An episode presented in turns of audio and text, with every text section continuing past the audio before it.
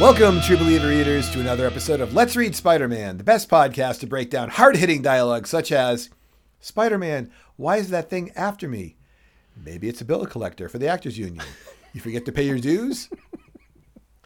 Here to provide analysis. We're expecting analysis, by the way, today. For those lines and so much more is my friend Eddie. How are you today, Eddie?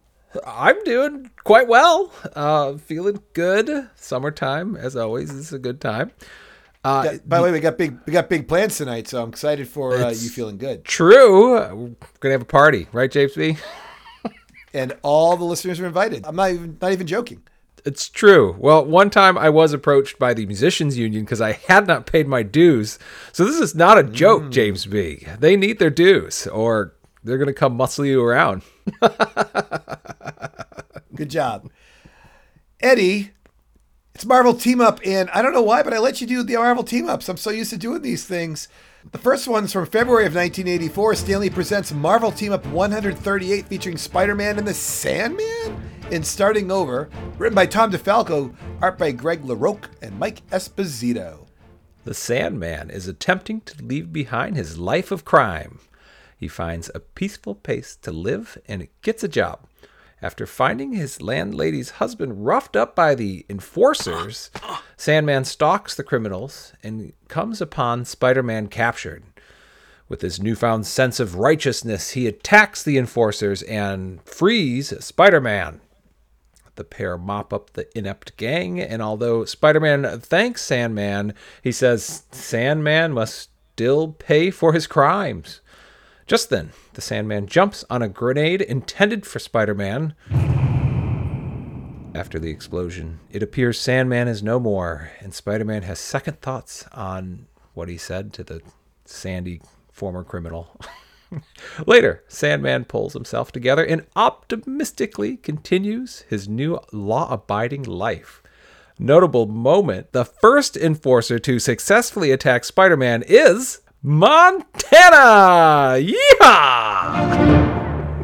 So one thing that you said a little bit wrong, which is, you said that he frees Spider-Man. Technically, he doesn't free Spider-Man. He gets involved the enforcers, and Spider-Man's able to escape during the uh, Yes. the distraction. it's important because they don't want to have like Sandman free Spider-Man, and then Spider-Man turns around and says like, "Well, now I'm going to arrest you." You know what I mean? True. So they made sure that like he wasn't quite as blatant as that. Uh, even we- Inadvertent, in, inadvertent freeing, yes. Yes, yes. He he, he allowed Spider-Man to escape. Uh, Eddie, some things I enjoyed. Sandman is having nightmares about Spider-Man vacuuming him up. Eddie, on page five, there is a panel drawn horizontally. Like the words are horizontal, just one panel in the middle. You literally have to turn the book 90 degrees to read this one panel. It's almost like they couldn't fit with the the, the Tetris piece the way they wanted. So like, we'll just do it the way we want. Uh, Eddie, the grenade throwing leader of the enforcers is called the Arranger.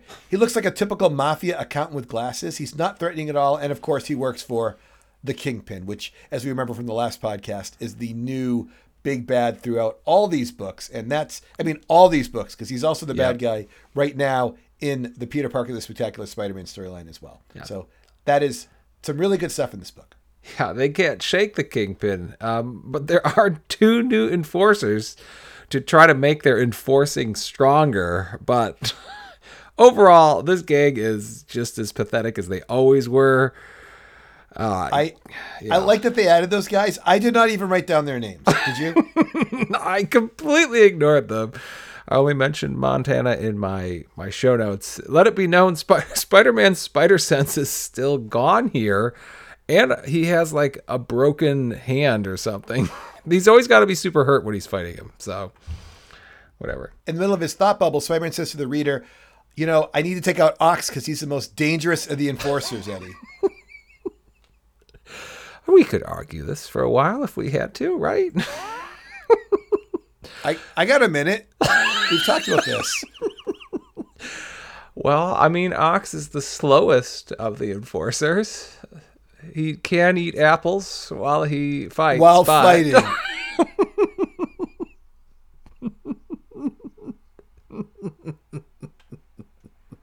Eddie, I've never owned or read this book, but I don't think there was any part of this book I didn't actually enjoy. Let's see if I feel the same about the next book. It's from March of 1984. Stan Lee presents Marvel Team Up 139, featuring Spider Man and Nick Fury in Everybody Loves Somebody Sometime by Nothing, Nothing, and Nothing, because you wrote nothing. Sorry, James B. Let me see if my computer will operate fast enough for me to actually read these names. Bye. Listeners, Eddie had to do six books, Woo. and he did great on four of them. I'll just tell you that. By Carrie Burkhart, Brian Postman, and Mike Esposito. A humanoid dreadnought robot kidnaps a famous actress named Julie Winston, despite Spider Man's best efforts to stop it. He tags the robot with a spider tracer before it gets away. Julie's boyfriend Dino served with the Howling Commandos and goes to Nick Fury for help. Nick tells him he can't help, but it's a trick to make sure his friend Dino is not put in danger. Spider Man and Nick both independently go after the actress, but the Maggia have too many guns.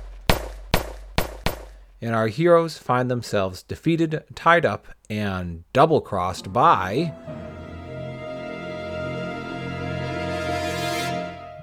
The actress, who, with the help of the mob, had herself kidnapped.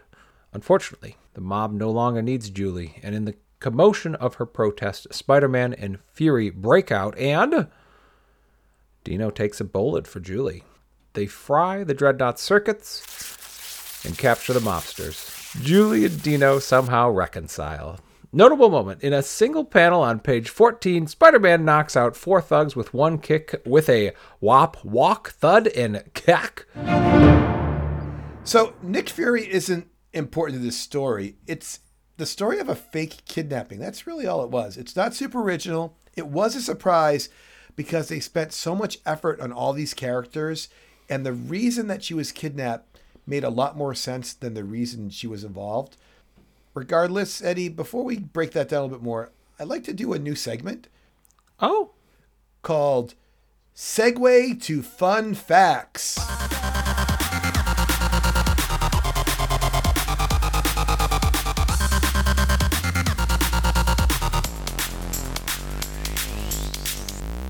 Eddie, today I have some facts about people who fake their own kidnapping. What are you laughing at? It's not even funny yet. So, I have four stories of people who fake their own kidnapping. These are true stories. okay. Here we go.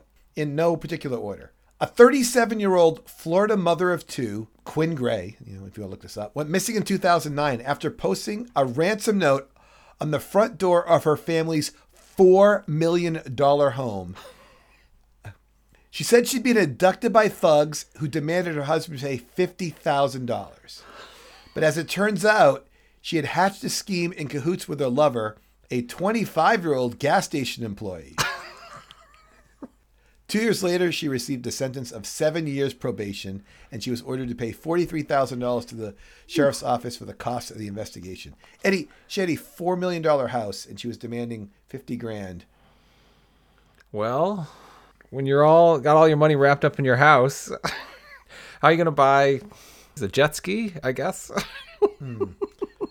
All right, I'm going to bang through the last three a little quicker, and then Okay. I'll get your feedback on any one of them in particular, okay? I can't wait. Police in Coolidge, Arizona arrested a man for faking his own kidnapping because he didn't want to go to work. A 19 year old college student in Georgia faked his own kidnapping because he feared telling his parents he was flunking a class.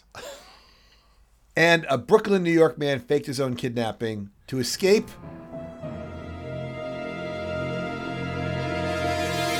the wrath of his girlfriend. That's understandable. That could be very scary for a lot of people. So if you're not there, instead of anger, you're going to get sympathy right away. They'll be like, "Oh, I'm so sorry you were kidnapped." Well, I'm glad that you found these somewhat interesting, and I appreciate everyone listening to our segment called Segue to Fun Facts.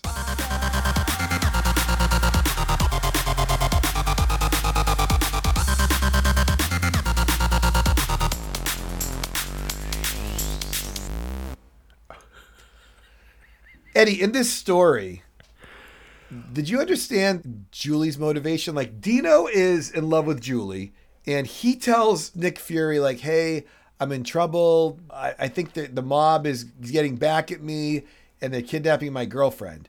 But did you understand why Julie was like faking her kidnapping?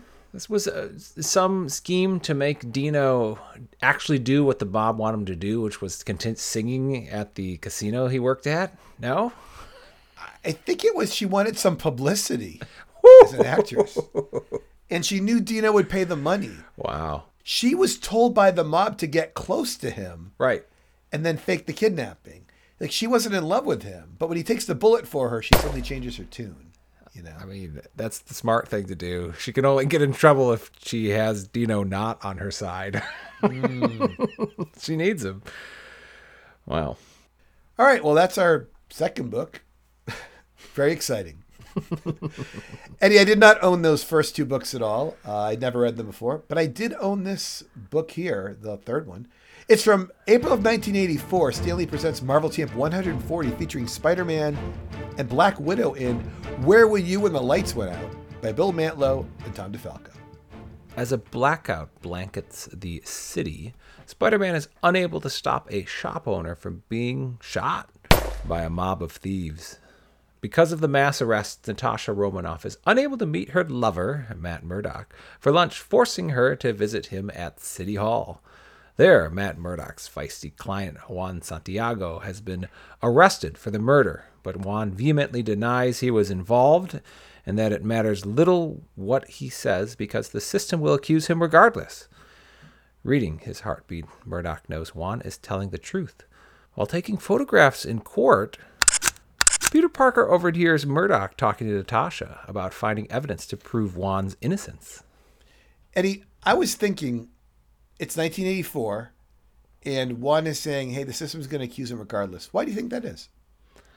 Well, because the system would accuse someone like Juan regardless. Unfortunately, probably in this day and age, oftentimes, because he is a young Hispanic man in New York City during a blackout. What do you think about that being in this book, right? It's one of several prominent themes that are in this book. That one's the one that's closely related to the current culture of what's going on. Obviously, the, the writer wants the reader to see this kind of like when Spider-Man talks about like criminals' rights in prisons and all those political themes he used to do back in the late 70s, early 70s, I guess I could say. Yeah.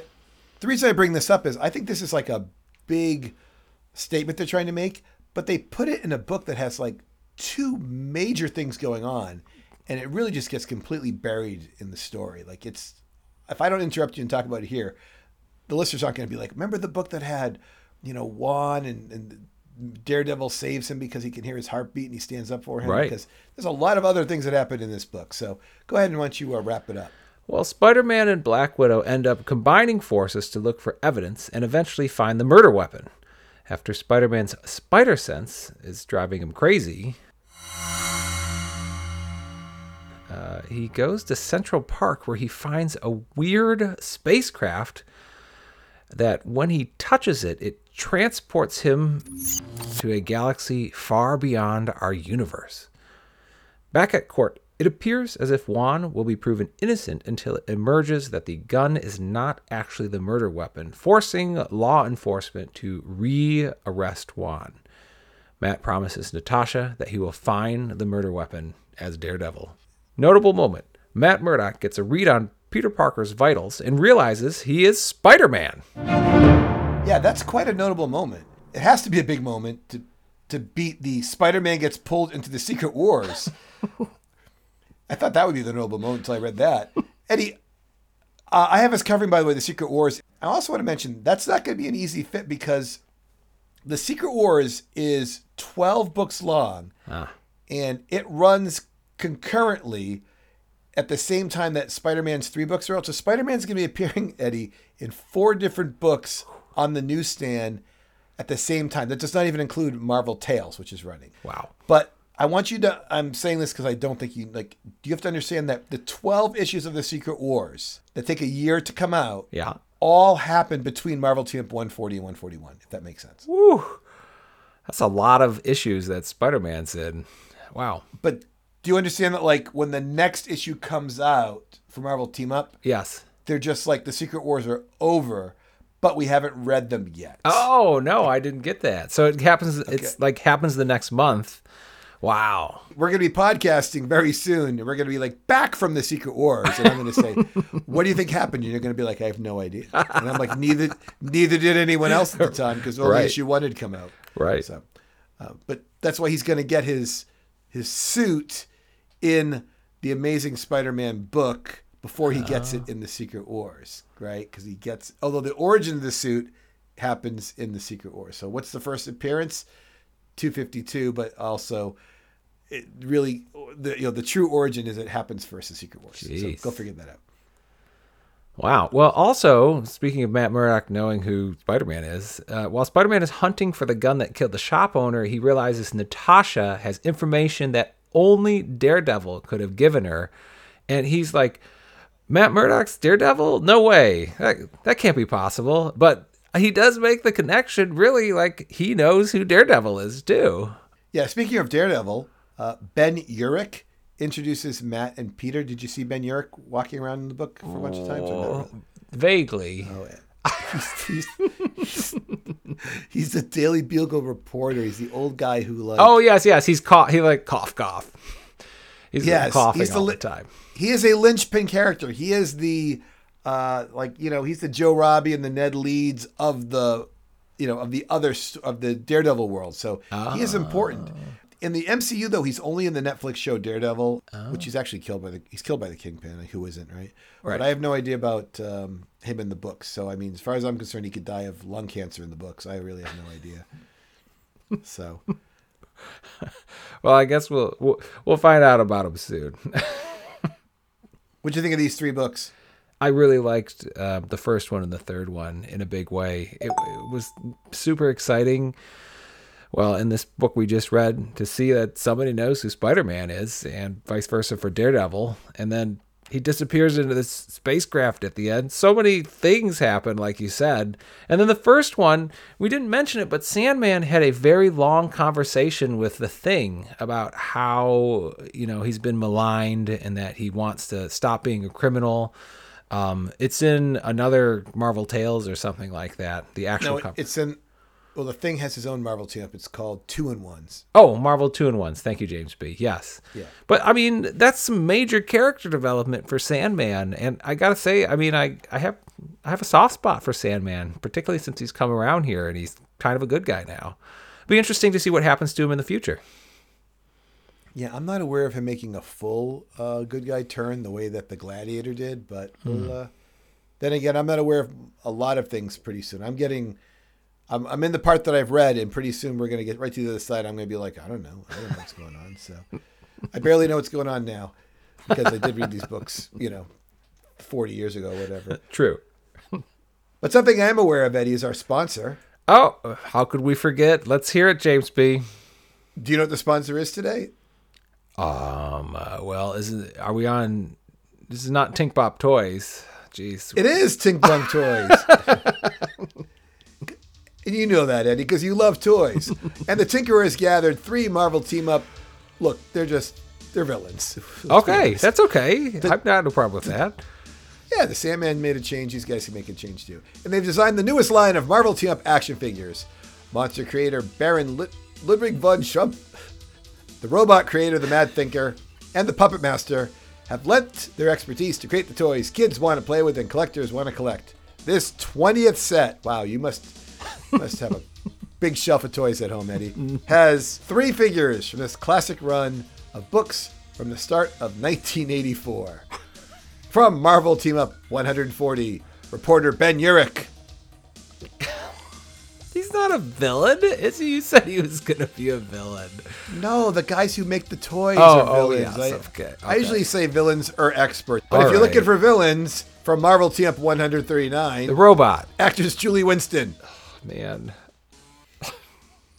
But she doesn't look like a villain. She, you're gonna. There's gonna have to be a whole story if you're gonna play with Julie. All They're right. gonna try to glam her, glam her up too. Well, you don't have to buy the set. I mean, what's the big deal, right? And from Marvel Team Up 138, premium figure Montana. Hey, there you go, James B. A villain everyone and anyone can enjoy. He's the most interesting enforcer for sure.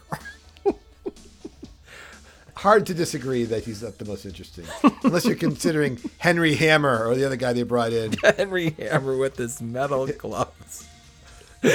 I like how we've tried to make a point of making sure everyone understands the villains in our podcasts a little better that appear so often, and then Completely neglect name we the don't even. Not only do not go with the the ones we haven't seen in I don't even know how many books, hundreds of books, but we don't even talk about the two new ones. No, no reference to Fancy Dan or the other two Yeah. guys. What can you do? Let's let's close the podcast and we come back after the little music. Let's talk about what's going to happen tonight. How our listeners have an opportunity to actually hang out with us for realsies. Okay. All right. So Eddie, uh, how could people reach us? Email us anytime at let's read Spider-Man at gmail.com. Or you can find us over on Twitter at Let's Read Spidey. That's right. That's if you want to reach us, not live. And now it's time for the close. I'm James B, joined by Eddie. and remember, listeners, you can add as many crooks as you like to the enforcers. But Spider-Man will never have a problem defeating them. Goodbye. Goodbye.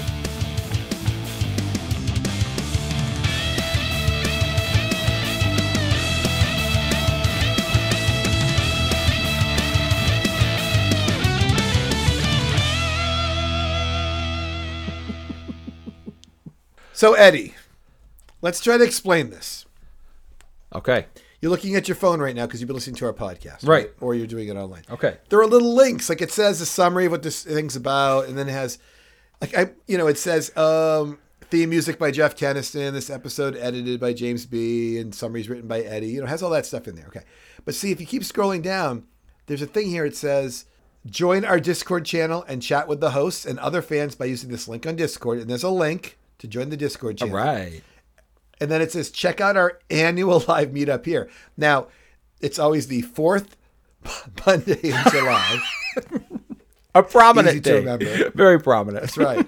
That's right. Well, Eddie, it actually acknowledges it's just before our two year anniversary. Oh, it's kind of like, Right. in a way, it's the last episode, and then the next one we record is actually the start of our third year. I see. You know what I mean? So so that's how we have it set up. But it says check out our annual live meetup here, and you click that link, and there's a, a Google document, Eddie.